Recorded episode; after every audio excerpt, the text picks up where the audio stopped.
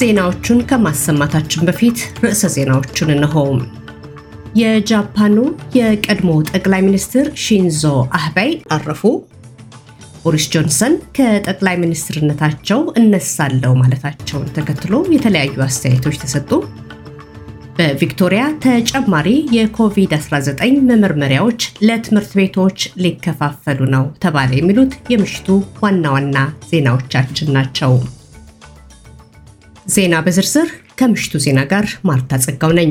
የጃፓኑ የቀድሞ ጠቅላይ ሚኒስትር ሺንዞ አቤ አረፉ።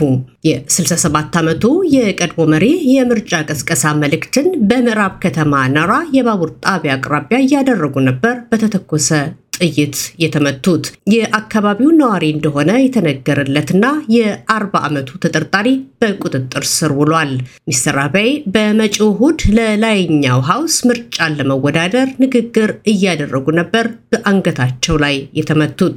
ሚስተር አቤ በመጀመሪያ ለድንገተኛ ጊዜ አገልግሎት ባለሙያዎች ምላሽ የሰጡ ቢሆንም ሆስፒታል እንደደረሱ ልባቸው ስራውን ሙሉ ለሙሉ በማቆሙ ለህልፈት በቅተዋል።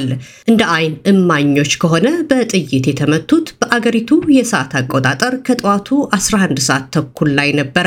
ይበንዲ እንዳለ የአሜሪካው የስቴት ሴክሬታሪ አንቶኒ ብሊንከን የሐዘን መግለጫን አስተላልፈዋል። የአካባቢው አብዛኛው ነዋሪዎችም በተሰማው ዜና አሁንም ድረስ በድንጋጤ ላይ ናቸው። ሺንዞ አቤ በ2006 ወደ ስልጣን ሲመጡ ከሁለተኛው የዓለም ጦርነት በኋላ የጃፓኑ ወጣቱ ጠቅላይ ሚኒስትር ተብለውም ነበር። በ2012 ዓ.ም እንደገና ከተመረጡ በኋላ ጃፓንን በጠቅላይ ሚኒስትርነት ለሁለተኛ ጊዜ አገልግለዋል። የእንግሊዙን ጠቅላይ ሚኒስትር ቦሪስ ጆንሰንን የስልጣን ለቃለሁ መልእክትን ተከትሎ ስልጣናቸውን አሁኑኑ ይልቀቁ የሚሉ ድምጾች በእንግሊዝ እየተሰሙ ነው። ኮንሰርቫቲቭ በሆነው ፓርቲያቸው ውስጥም ከፍተኛ ጫና የተፈጠረ ሲሆን ቦታቸውንም የሚይዘው ፓርላማው እስኪመርጥ ድረስ እንደሚቆዩም ተናግረዋል። ይሁንና የለንደን ዩኒቨርሲቲ ፕሮፌሰር የሆኑት ቲም ባሌ ሚስተር ጆንሰን ሌላ ሰው እስኪመረጥ የጠቅላይ ሚኒስትሩን ስፍራ ይዘው መቆየት አይኖርባቸውም ብለዋል። ይበንዲ እንዳለ የዩክሬኑ ፕሬዝዳንት ቦሪስ ጆንሰን በራሺያና ዩክሬን ግጭት ወቅት ላበረከቱት አስተዋጽኦ አክብሮታቸውን ገልጸዋል። ቭላዲሚር ዜሌንስኪ ከሚስተር ቦሪስ ጋር ባደረጉት የስልክ ውይይት እንግሊዝ በዓለም አቀፍ ዙሪያ ነፃነትን ለማክበር ከፍተኛ ሚና እንደተጫወተች ገልጸዋል። የጃፓኑን የቀድሞ መሪ ሺንዞ አቤ ላይ የደረሰውን ጥቃት ተከትሎ የአውስትራሊያ የአሁንና የቀድሞ ጠቅላይ ሚኒስትሮች መልእክቶቻቸውን አስተላልፈዋል። አንቶኒ አልባኒዚ በትዊተር ገጻቸው ላይ ለሚስተር አቤ ቤተሰቦችና ለጃፓን ሕዝብ ሐዘናቸውን ገልጸዋል። የቀድሞ ጠቅላይ ሚኒስትር ስኮት ሞሪሰን በበኩላቸው በፌስቡክ ገጻቸው ላይ እንዳሰፈሩት በሚስተር አቤ ላይ የደረሰውን ጥቃት ሲሰሙ ማዘናቸውን ገልጸው ሚስተር አቤ ታላቅና ጥበበኛ ጓደኛቸው እንደነበሩም ገልጸዋል። ሌላኛው የቀድሞ ጠቅላይ ሚኒስትር ማልከም ተንብል ዜናው አስደንጋጭ እንደሆነም ገልጸዋል። ኬቨን ራድ በበኩላቸው ጥቃቱ በዲሞክራሲ ላይ የተሰነዘረ ነው ሲሉ፣ ሶኒ አበት በበኩላቸው አስደንጋጭና የአመፃ መገለጫ ነው ሲሉ ተናግረዋል። በአውስትራሊያ ከአንድ ዓመት በላይ የቆዩ የኒውዚላንድ ዜጎች በሁለቱ ሀገሮች የተወጠኑት ስምምነቶች ሲጠናቀቁ ምርጫን መምረጥ እንደሚችሉ ተገለጸ።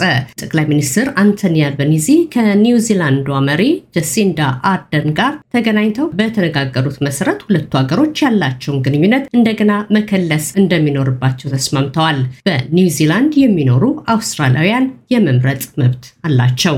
በቪክቶሪያ ተጨማሪ የኮቪድ-19 የፈጣን መመርመሪያ አንቲጅን ቴስት ለትምህርት ቤቶችና ለመዋለ ህፃናት እንደሚዳረስ ተገለጸ።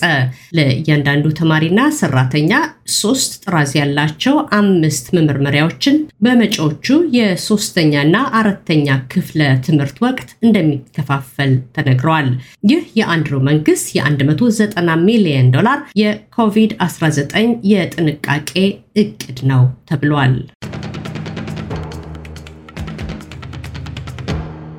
በዚሁ ወደ ውጭ ምንዛሪ ዜና ስናልፍ አንድ የአውስትራሊያ ዶላር በዛሬው ዕለት ሰላሳ አምስት ነጥብ አራት አራት የኢትዮጵያ ብር፣ አንድ የአሜሪካ ዶላር ሃምሳ አንድ ነጥብ ዘጠኝ ሶስት እንዲሁም አንድ ዩሮ ሃምሳ ሁለት ነጥብ ስምንት የኢትዮጵያ ብር ተመንዝሯል። በነገው ዕለት በአውስትራሊያ ዋና ዋና ከተሞች የሚኖረውን የአየር ትንበያ ስንመለከት በፐርስ ዝናብ ሊኖር ይችላል ሃያ አንድ ዲግሪ ሴንቲግሬድ፣ አደላይድ ዝናብ ሊዘንብ ይችላል አስራ አምስት፣ ሜልበርን ዝናቡ ሊቀንስ ይችላል አስራ ሶስት፣ ሆባርት ዝናብ ይቀንሳል አስራ ሁለት፣ ካምብራ በከፊል ደመናማ አስራ ሁለት፣ ወሎንጎክ ዝናባማ አስራ ስድስት፣ ሲድኒ በአብዛኛው ፀሐያማ አስራ ሰባት፣ ብሪስበን ፀሐያማ አስራ ዘጠኝ፣ ዳርዊን ፀሐያማ ሃያ ዘጠኝ ዲግሪ ሴንቲግሬድ ይጠበቃል። እንዲሁም በመዲናችን በአዲስ አበባ በነገው ዕለት ከፍተኛው አስራ ስምንት፣ ዝቅተኛው አስራ ሶስት ዲግሪ ሴንቲግሬድ ይጠበቃል። የምሽቱ ዜና በዚህ አበቃ። እያደመጡ የነበረው የኤስቢኤስ አማርኛ ፕሮግራም ነበር። የፕሮግራሙን ቀጥታ ስርጭት ሰኞና አርብ ምሽቶች ያድምጡ። እንዲሁም ድረገጻችንን በመጎብኘት ኦን ዲማንድ እና በኤስቢኤስ ሞባይል አፕ ማድመጥ ይችላሉ። ድረገጻችንን ኤስ ቢ ኤስ ዶት ኮም ዶት ኤ ዩ ስላሽ አምሃሪክን ይጎብኙ።